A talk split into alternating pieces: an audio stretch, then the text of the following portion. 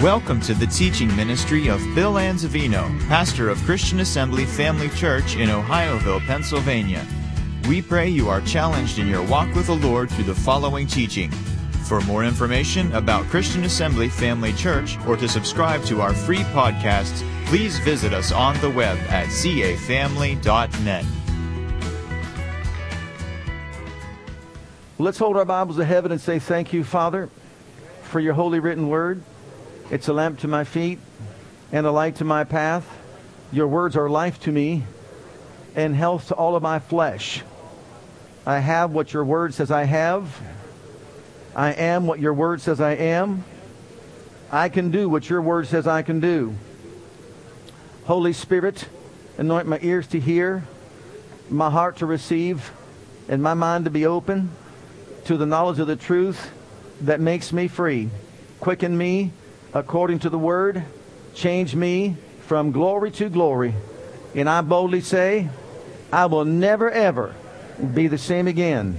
In Jesus' name, amen. Praise God. Amen, amen. This is a lesson number three on don't give up. Praise God. How appropriate this morning.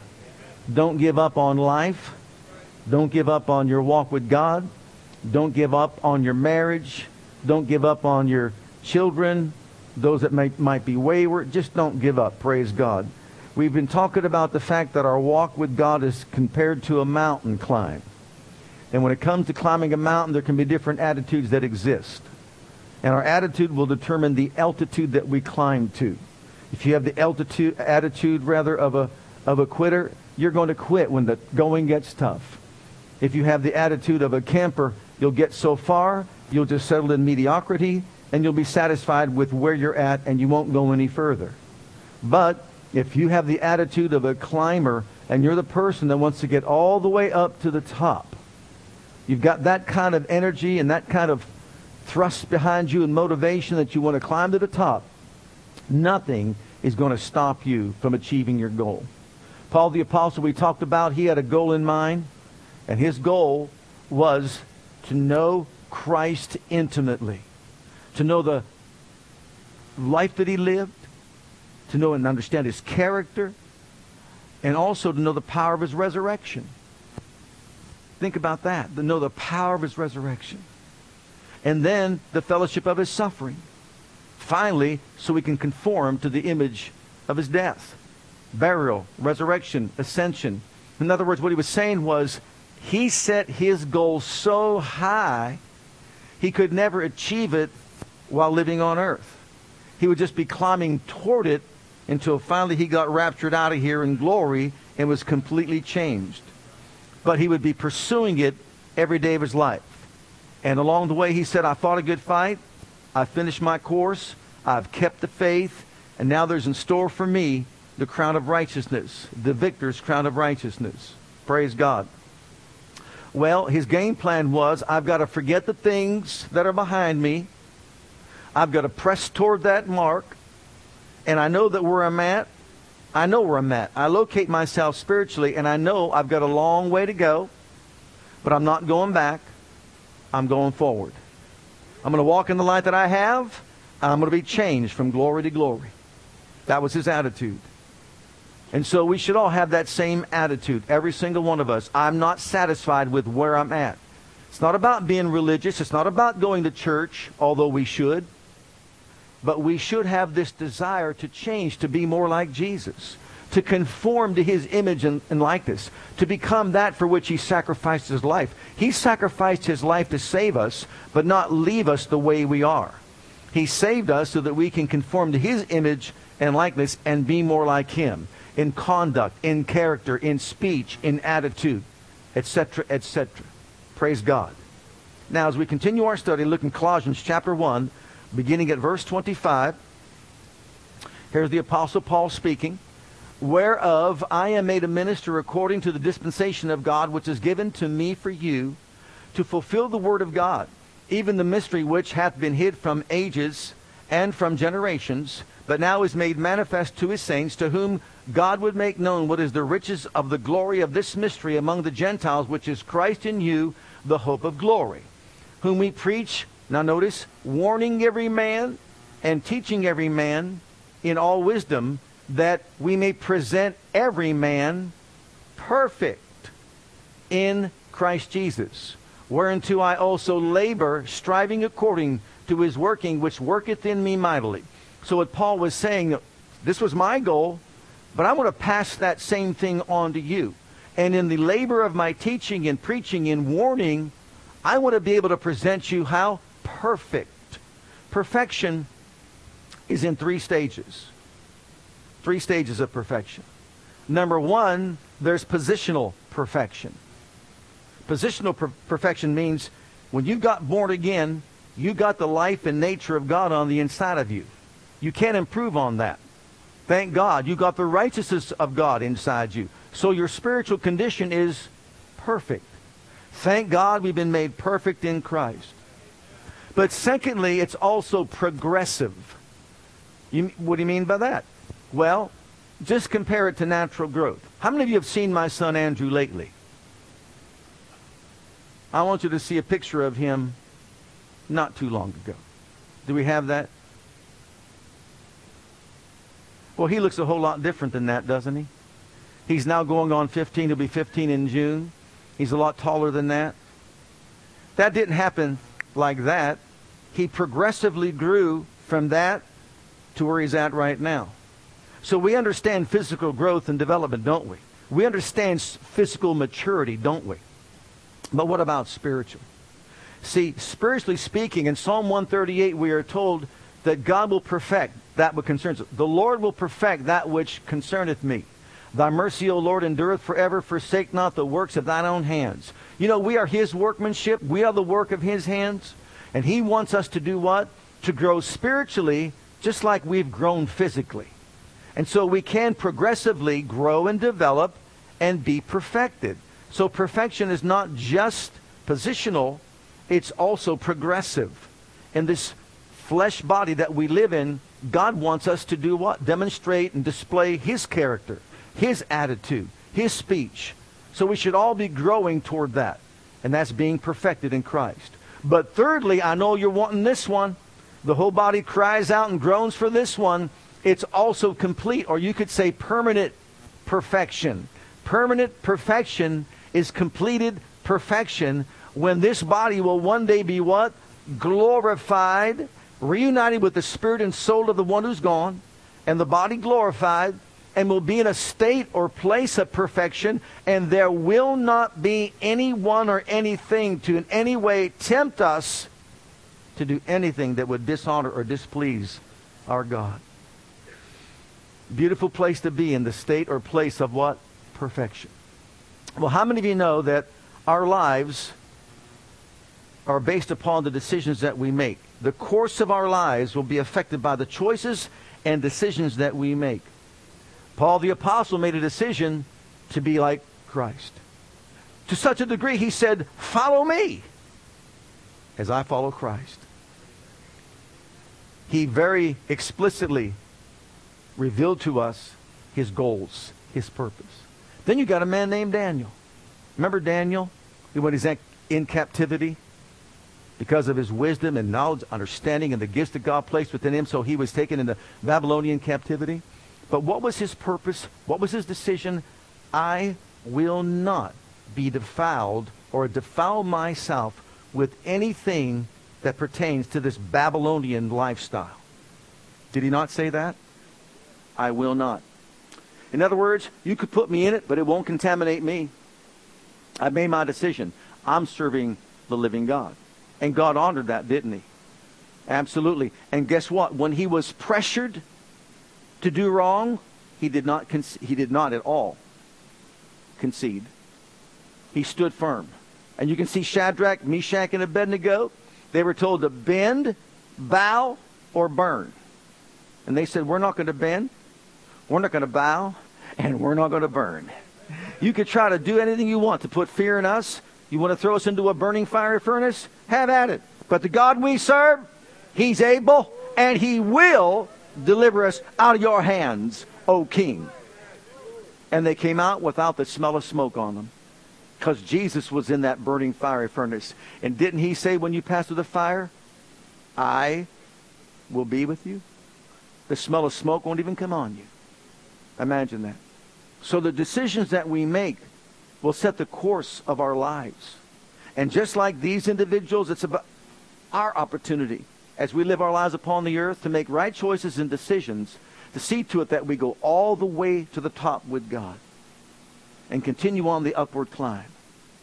I listed for you 10 quality decisions that will help promote our spiritual growth and development. Not that these are all of them, but there's some of them. We're going to review them. Number one, the first thing, this is my, I call this my suggested never to do list. Has your wife ever put together a to do list for you? A honey-do list?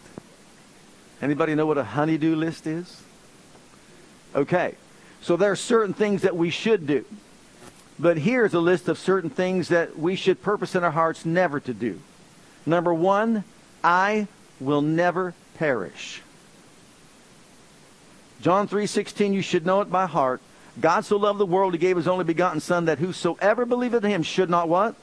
Perish but have what? Everlasting life. God has done everything in his power to prevent us from perishing. He has even told us he's not willing that any should perish, but that all should come to repentance. What's the point of that? This. If anyone perishes, it is not God's fault. If anyone is lost, it is not God's fault. He did everything he possibly can to see to it that you and I do not perish. And we must make that choice and decision. I'm not perishing. I'm going all the way with God. And there's a lot of meaning to that. That means you're not going to stop believing what you believe in. You're not going to stop pursuing what you know to be the right thing in the mind of God as He's revealed it to us in Scripture. You're going with God. Well, I've just thought, I, I believe in that. Well, once you're saved, you're always saved. There's nothing to even be concerned about. You know what? You want to get on the right path? You want to get on the right road? Here's the way to make sure you don't perish. I accept Christ and what He did for me, and I'm going to lovingly serve Him all the days of my life. And guess what? You don't have to be concerned about any kind of a doctrine. If you believe you're saved and you're walking with God and you walk with Him as you should according to the Word of God all the days of your life, there's no concern about anything. You will not perish. Have you made that decision? You're not perishing? Is there much of a choice? Let's have a show of hands. How many of you want heaven forever? How many of you don't? You'd rather suffer in the lake of fire. Well, the worm dies not, the fire's never quenched, and spend your eternity in agony. I see no takers this morning. Number two, I am never going to be ashamed. In Mark 8, I am not going to be ashamed. I will never be ashamed. And when he had called the people unto him with his disciples also, he said unto them, Whosoever will come after me, let him deny himself and take up his cross and follow me. For whosoever will save his life shall lose it, but whosoever shall, save, lo- shall lose his life shall, for my sake and the gospel's, the same shall save it. For what shall it profit a man if he shall gain the whole world and lose his own soul? Or what shall a man give in exchange for his soul? Whosoever therefore shall be ashamed of me and of my words in this adulterous and sinful generation, of him also shall the Son of Man be ashamed when he comes in the glory of his Father with the holy angels.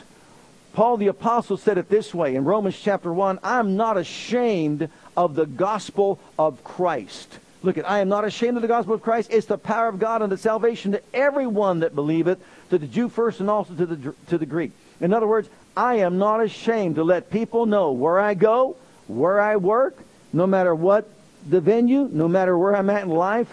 I embrace Jesus Christ as Lord and Savior of my life, and I'm living for Him. I'm serving Him. I'm walking with Him. Praise God. And I will never be ashamed of what the gospel teaches the Word of God, the power of God, the Spirit of God, the gifts of God, whatever they may be, I believe in them all, and I'm not ashamed, praise God, to tell people.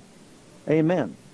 Number three, the third thing is I will never blame God. I will never blame God. That means I will not hold him responsible for anything I've done wrong or anything I maybe don't achieve in life. anything that I've done, let's say, if I've done something to hurt someone, or if I'm experiencing certain situations or circumstances in my life, I'm not going to blame God and say He's the one that's responsible for it. Look in Genesis chapter 3 and verse 12 what it says. Here's the beginning, the very origin of the blame game. In Genesis 3:12, and the man said, "The woman whom you gave the bee with me, she gave me of the tree, and I did eat." Honey, it's your fault. But no, it goes back further than that. God, it's the one you gave me. You handcrafted her from my side. You should have left me alone. I wasn't doing anything wrong. I was okay, a little lonely. You caused me to go to sleep. You cut me open. You pulled her out, handcrafted her. You gave her to me and said she's my bride. Now look what that woman made me do. God, it's your fault I'm experiencing all this trouble. Because you did that. Well, I want you to see something here in the book of James, chapter 1. You see, James, in writing to the scattered people there that were there, he says, Don't be in error. They were blaming God for their hard lives for the afflictions, the persecutions, the challenges, and etc. He said, Don't be in error, my beloved brethren. Every good gift and every perfect gift is from above and comes down from the Father of lights, with whom there's no variables, neither shadow of turning. God is not the problem. You go back to the beginning and you find out that man opened up the door to the kingdom of darkness. God did not open up that door. God says, don't eat of it lest you die. Man, you did it. It's your fault. Take responsibility for what you've done. As a matter of fact, that is a, uh, let's say, a, a, an image of God that is so wrong that people have. I'm going through all this, and they want to blame God because, no, look, look, look I'm going through. You've got the power to change. Wait a minute. Don't blame God. You want to see the character of God? Look at the Israelites when they came out of Egypt. When they came out of Egypt, those ten plagues that were there affected the Egyptian people, but not the Israelites. Every one of those plagues affected the Egyptian people, but there was a hedge of protection around the Israelites, and God protected them from it all, including the death of the firstborn. Is that not true? Absolutely. Then also look in the book of Exodus. And this is amazing when you see this in chapter 10. And the Lord said to Moses, Stretch out thine hand toward heaven, that there may be darkness over the land of Egypt, even darkness which uh, may be felt. And Moses stretched forth his hand toward heaven, and there was a thick darkness in all the land of Egypt three days. They saw not one another, neither rose any from his place for three days, but all the children of Israel had light in their dwelling. Figure that one out. It is so dark among all the other people that they can't even see one another for three days couldn't move for three days. But the children of Israel, every one of them had a light in their tent. Amazing. But guess what? Do you remember when the snakes bit the Israelites because of their rebellion and disobedience and they began to die from the snake bites? Did you know those snakes were there for a long, long period of time while they were walking through the wilderness? And did you know that not one Israelite got bitten by a snake when they were walking with God? But did you notice that when they rebelled against God and they sinned against God, when the hedge of protection was breached, what happened? All those snakes that were wanting to get on them but couldn't get on them before because of the hedge of protection now had at it. Don't blame God. God is not the problem. He's the problem solver. We are to walk with God in obedience to His Word, His will, and His ways. And if we will, He'll keep the hedge of protection around us as well. We don't want to open up the door to the enemy, do we? It's the thief that comes to steal, kill, and destroy, but not our God. Number four, make a decision. I'm going all the way with God. I will never stop serving. Never will I stop serving the Lord. The Bible teaches us that Jesus, the Son of Man himself, came to serve and not to be served. Look at Mark's Gospel, chapter 10 and verse 45. For even the Son of Man came not to be ministered unto, but to minister and to give his life a ransom for many. Jesus came to serve others, not himself. We're not to stop serving. And when we talk about serving the Lord, it means we do everything we know to advance his kingdom, to help promote his work, his will, his ways. I'm walking with God. I'm serving God. If you recall Joshua, what he said, Choose ye this day whom ye will serve. As for me and my house, we will serve the Lord. Not the devil, not the world, not the flesh. We will serve the Lord.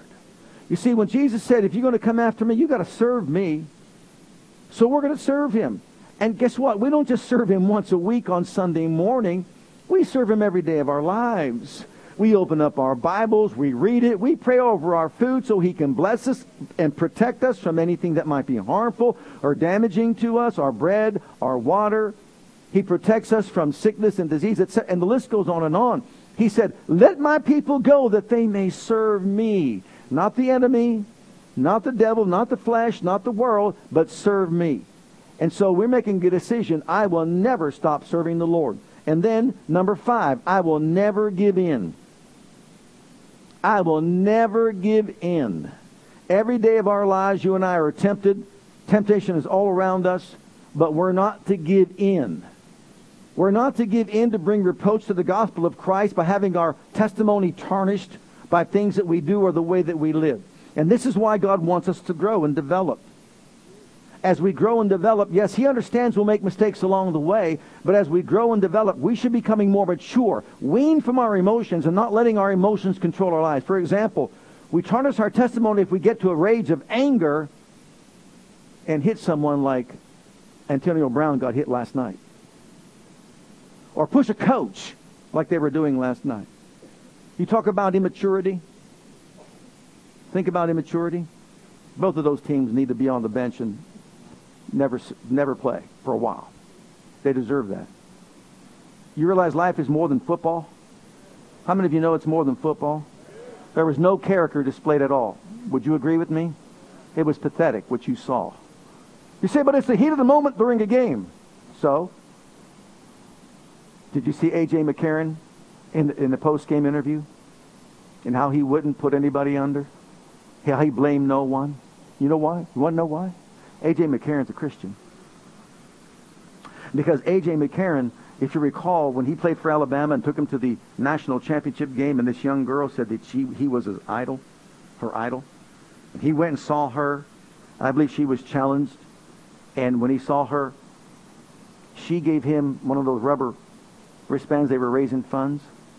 And he made a promise to her and said, when I'm playing in the national championship game, I'm going to wear that on my wrist. When they had him out there on the field and they show him either either it the coin toss or whatever, he held up that band for her by television to see her holding that up in the air, for her to see it, to honor her. You see, it's it's bigger than a game. Why would he be thinking about this little girl, this young girl, who is in need of help during a national championship football game? Because he's a Christian. And he knew that life is more important than a football game. Character is more important than a football game. See, we can't give in. Look at 1 Corinthians 10, verse 13. We shouldn't give in. I know we'll make mistakes along the way, and nobody's perfect yet, but we should be striving for what? Perfection. There is no temptation taken you but such as common to man, but God is faithful, who, the, who will not allow you or suffer you to be tempted above that you are able, but will with the temptation also make a way of escape that you may be able to bear it. So what he's saying is this, I'm not the one tempting you.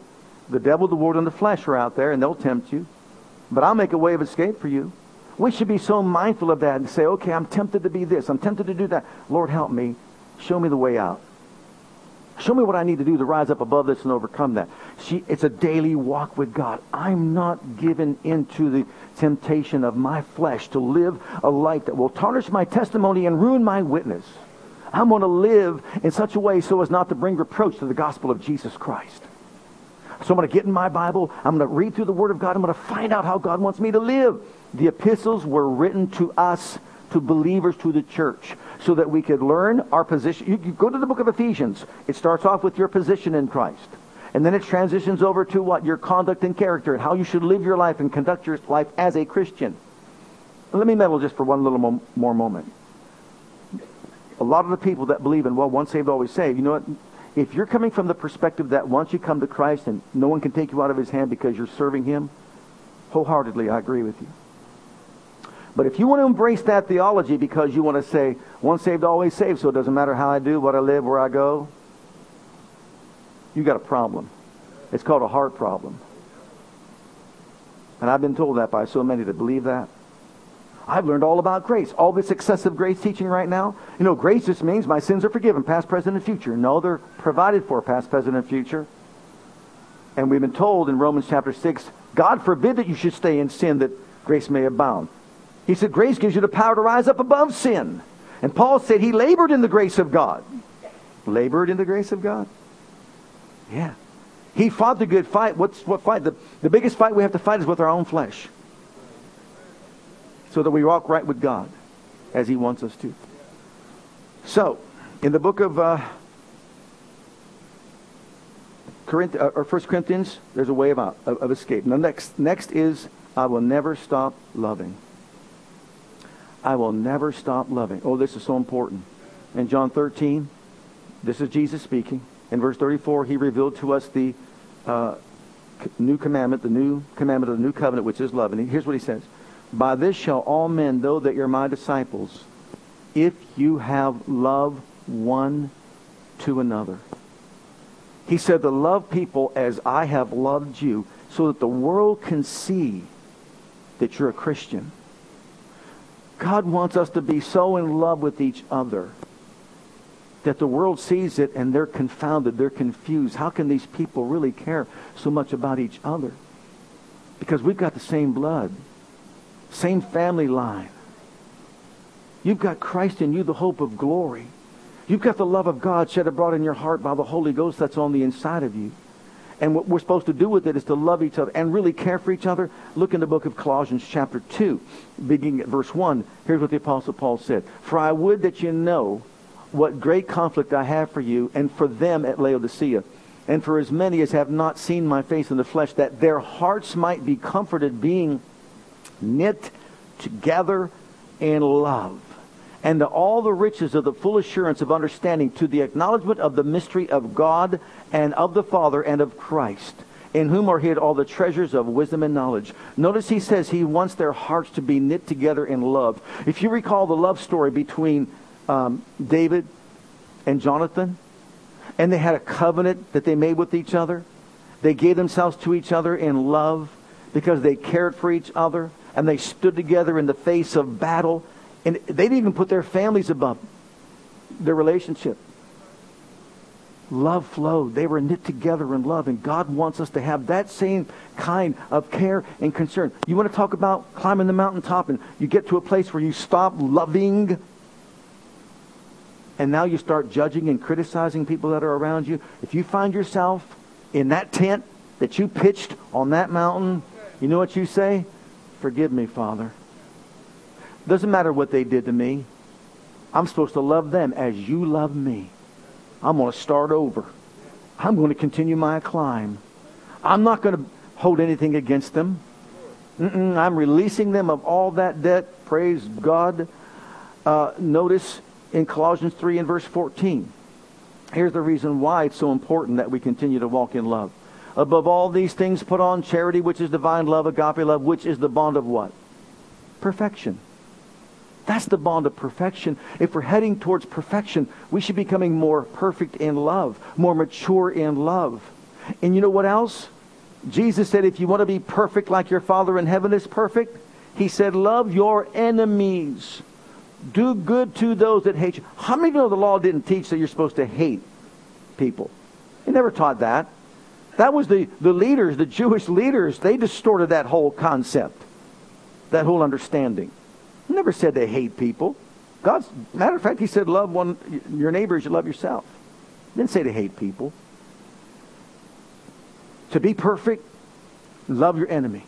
Do good to those that hate you. Pray for those that spitefully use and abuse you, and speak well of those that speak evil of you, that you may be perfect like your Father in heaven is perfect.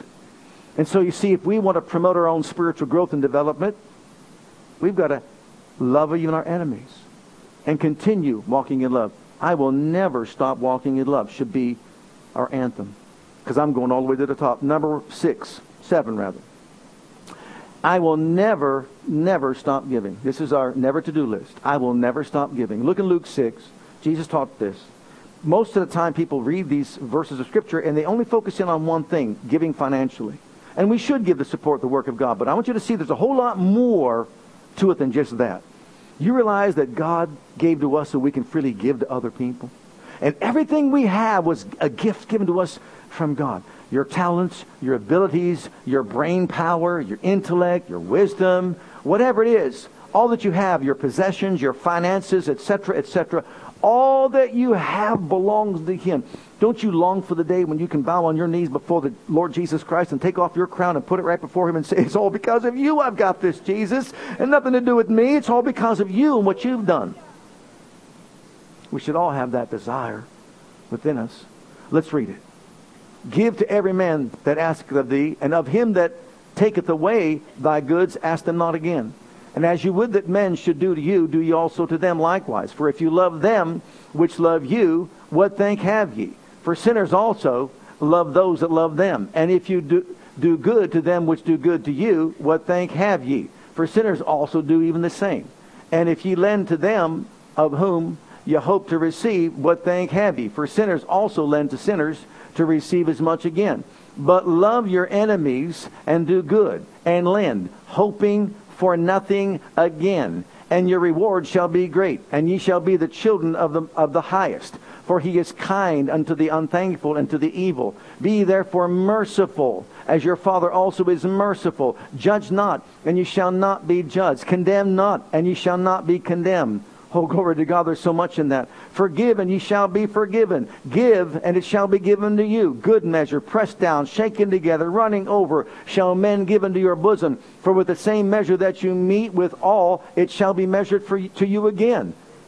So it has a whole lot more to do than just finances. And notice, he didn't say just to give to a brother in need. He said lend to an enemy. Give to an enemy without even wanting to have anything back in return. Didn't he say that? What a standard he established and set for all of us.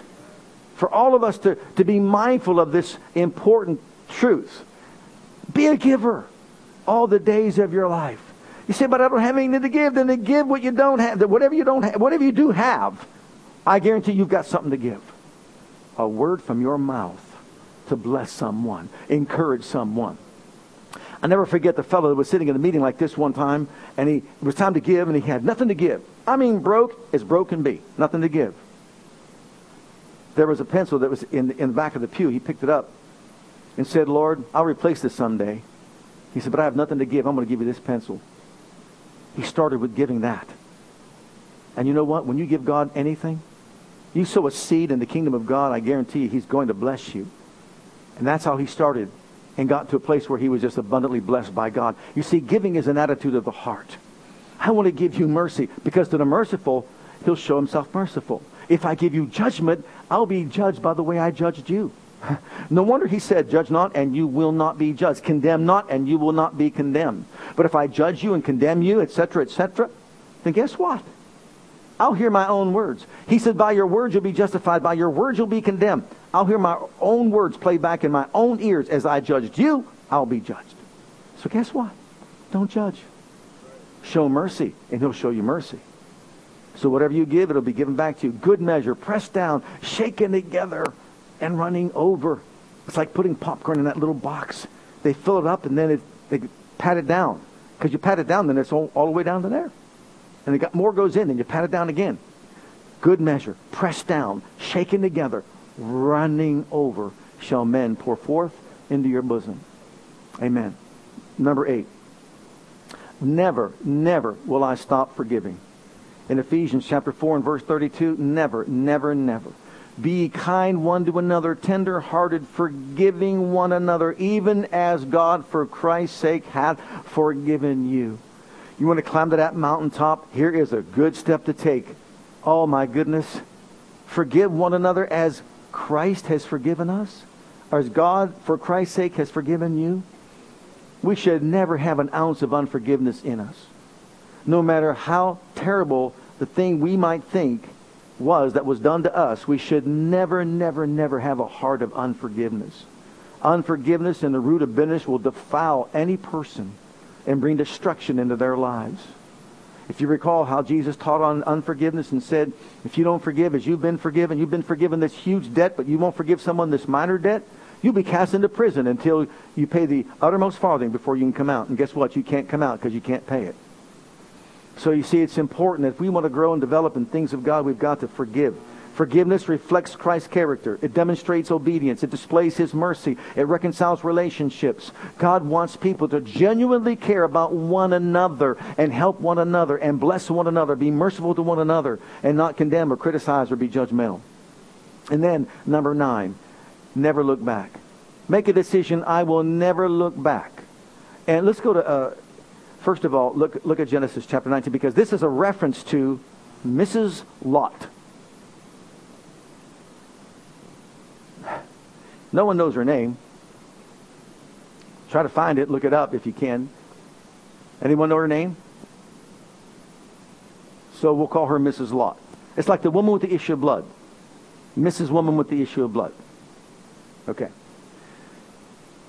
But his wife looked back from behind him, and she became a pillar of salt. You recall the story. Seven times she was warned to get out, get out, get out. And when the fire begins to fall, don't look back. As they began to leave, everyone was going forward, everyone was focused, they had their eyes on the prize, and they were not looking back. But she, mm, you see, because her heart was there, her life was there. She loved the world more than she loved pursuing perfection with God. She needed to go back and experience all those things that had a pull on her life.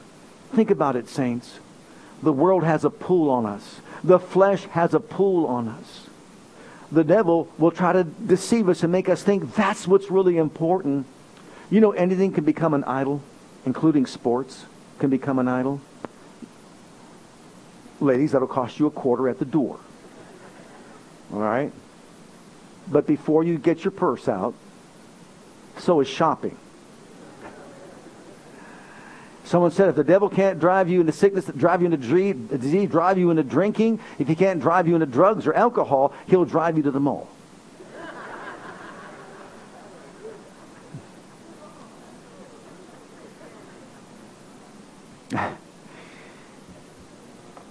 Look at Luke's Gospel, chapter 9. Don't look back. And I want you to see these are the words of Jesus. Look in your Bible. If you have a red letter edition, they're in red. Came to pass that as they went in the way, a certain man said to him, You're going to see three individuals here. Said to him, said the Lord, I will follow thee whithersoever thou goest. Jesus said, Okay, really? All right. And Jesus said to him, Foxes have holes, birds of the air have nests the Son of Man hath not where to lay his head. Hmm. What's he saying? If you're going to follow me, it's going to cost you something. You understand it when you look at it from this perspective. When I was, to, for, for my path to follow the Lord, it meant I had to leave my home. I had to leave my profession. I had to be willing to say, like Abraham, I'm going to Tulsa to go to school there, but man, I have no idea. And if you're a person that likes to have everything like it's supposed to be, it's hard to say I'm going to give up my profession, my security, my finances coming in to provide for the family, my benefits and all that. And Jesus said, well, if you're going to follow me, animals have places to live, but I don't. And I might call you to go somewhere where you have to give it all up. And he said to another, Follow me. But he said, Lord, suffer me first to go and bury my father. Now that was noble on his part. Now his father wasn't dead at the time. He just wanted to say that I want to have the time, first of all, to see my father go to the grave, and then I'll come and follow you. Jesus said to him, let the dead bury their dead. So in other words, it wasn't that it wasn't a priority, but there is a greater priority. You can't love anyone more than you love Jesus. Then he says, but go thou and preach the kingdom of God. And another, this is the third person, he said also, Lord, I will follow thee, but let me go first and bid them farewell which are at home at my house. And Jesus said to him, no man having put his hand to the plow and looking back is fit for the kingdom of God. And what's he using this to illustrate this? Someone that's a farmer who's plowing. Back then in those days, they would have something that they would focus on to get straight rows. You had to focus on, let's say a tree was over there, or they put up a stake or whatever it was, and they begin to plow. You're looking straight ahead. You're focused on what you're looking at to make sure that you're doing it the right way. You keep looking back, you're going to get off course. So whether it's, you know, people say this, if I really give my heart to Jesus, he'll send me to Africa. And all of a sudden they get nervous. Or I won't be able to do this anymore. And they get nervous. Does it matter? This life is temporal. Think about it. That is eternal. So it doesn't matter where we go and what we do. When I left, I had no idea I, I would ever be back to this area. I had no idea I'd be back even near my family. I feel blessed. I am blessed. I'm only 45 minutes away from my parents, and I can go there every week and take care of them like I need to. My dad just turned 85. My mother's going to be 85 pretty soon, and they need help. And I thank God for that. But when I left there so many years ago, almost 40 years ago, I had no idea if I would ever see them again. And I left with that understanding.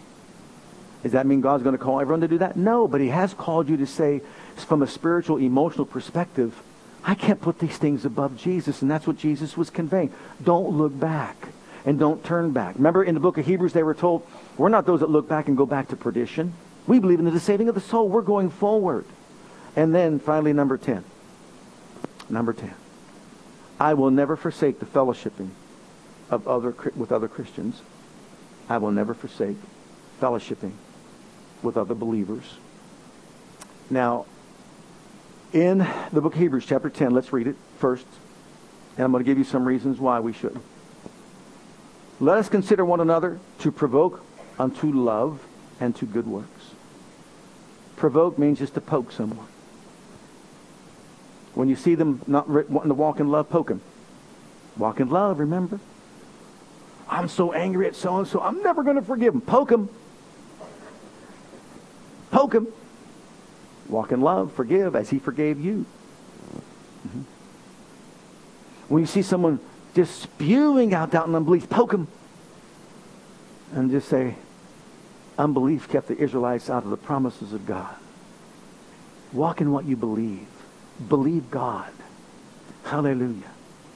Provoke one another to love and to good works, not forsaking the assembling of ourselves together as the manner of some is, but exhorting one another, and so much the more as you see the day approaching.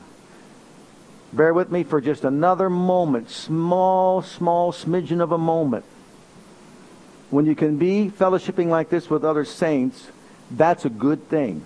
It's a wonderful thing. And we'll show you some reasons why. Thank God for the advent of all that we have with the computer and this, this modern age that we live in, this electronic age. So if you're tempted to just live stream,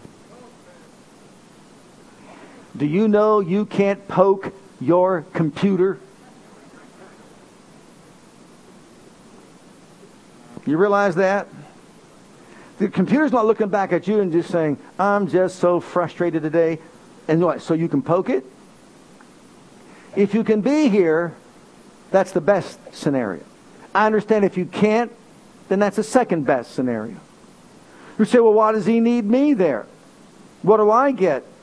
There's your wrong attitude right there. You should say, why does he need me there? What can I give? Not what can I get. Who can I bless? Who can I sharpen? Let me sharpen someone. I don't know about you, but if I wasn't here today, I would not have been blessed by all that worship this morning. Wasn't it wonderful? Did it impact your heart? Amen, didn't it? And then you see people that are around you and you encourage them. See, that's what love is all about. That's what genuine love is all about. I'm concerned about what you're going through. Carry, ha- help others carry the heavy burden. Help them, lift them. Here are the reasons. There are at least five reasons why we should be in church, in fellowship with other saints. Jesus did. Do I need any four more? Do I need four more or not? Jesus went. It was his custom to go into, this, into the synagogue, wasn't it? Wasn't it his custom to fellowship with others and etc.? Sure, it was. Okay, and then secondly, uh, it sets a good example. We need to set right examples. We want our children to grow and be nurtured in the things of God. We want them to develop the right kind of habit. Why?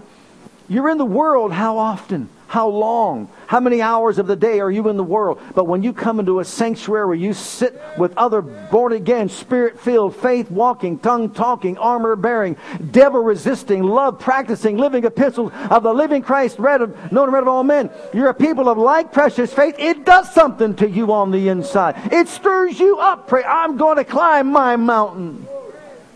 Man, when you got your tent there, it's all full of beans and weenies and all that stuff. Put that stuff aside. There's pasta at the top of the hill. There's some meatballs up there, praise God. And a big old pizza like you never saw before. Get your eyes on the prize. Can you say amen? And then number three, it promotes fellowship. It promotes fellowship. What someone said, I don't, I don't know about this definition, but some of you guys might like this.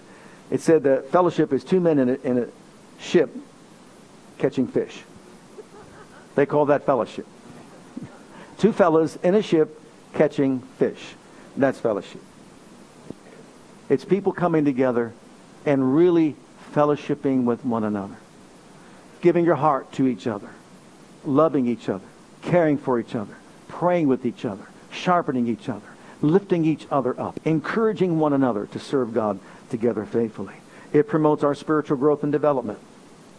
The Bible teaches us that God gave the fivefold ministry, some apostles, prophets, evangelists, pastors, and teachers for the perfecting of the saints, for the perfecting of the saints, for the work of the ministry, for the edifying of the body of Christ, that we all come to this place of spiritual maturity and grow up into Christ in all things. That's what he said. Speaking the truth in love, grow up in him in all things. And so you see, we need the fivefold ministry. We need to come together like this. We need to glean light from each other and be blessed under the anointing of God's Spirit. And then finally, I'll save the, this one for last because it's a command. It's an Old Testament command. Remember the Sabbath day to keep it holy. It's a New Testament command. Don't forsake the assembling of yourselves one with another. Praise God. Amen. Let's all stand together before the Lord. Hi, Pastor Bill here. I want to thank you for joining us today. On behalf of my wife Krista and Christian Assembly Church, I want you to know that we're here to serve you and your family. Whether you have young children or kids in elementary school, if you're a teenager or a young adult, we have a passion to provide a safe and comfortable environment where you can grow in God and build a solid foundation of His love for you. And with that foundation, we encourage you to take the gospel of Jesus Christ with you wherever you go. It is our heart at Christian Assembly to be an outreach, to be the hand of God toward Jerusalem, Judea, Samaria, and the uttermost parts of the world. We want to join as the body of Christ to make one last trumpet call before the final trumpet sound, and through a life of worship, bring in a harvest of people.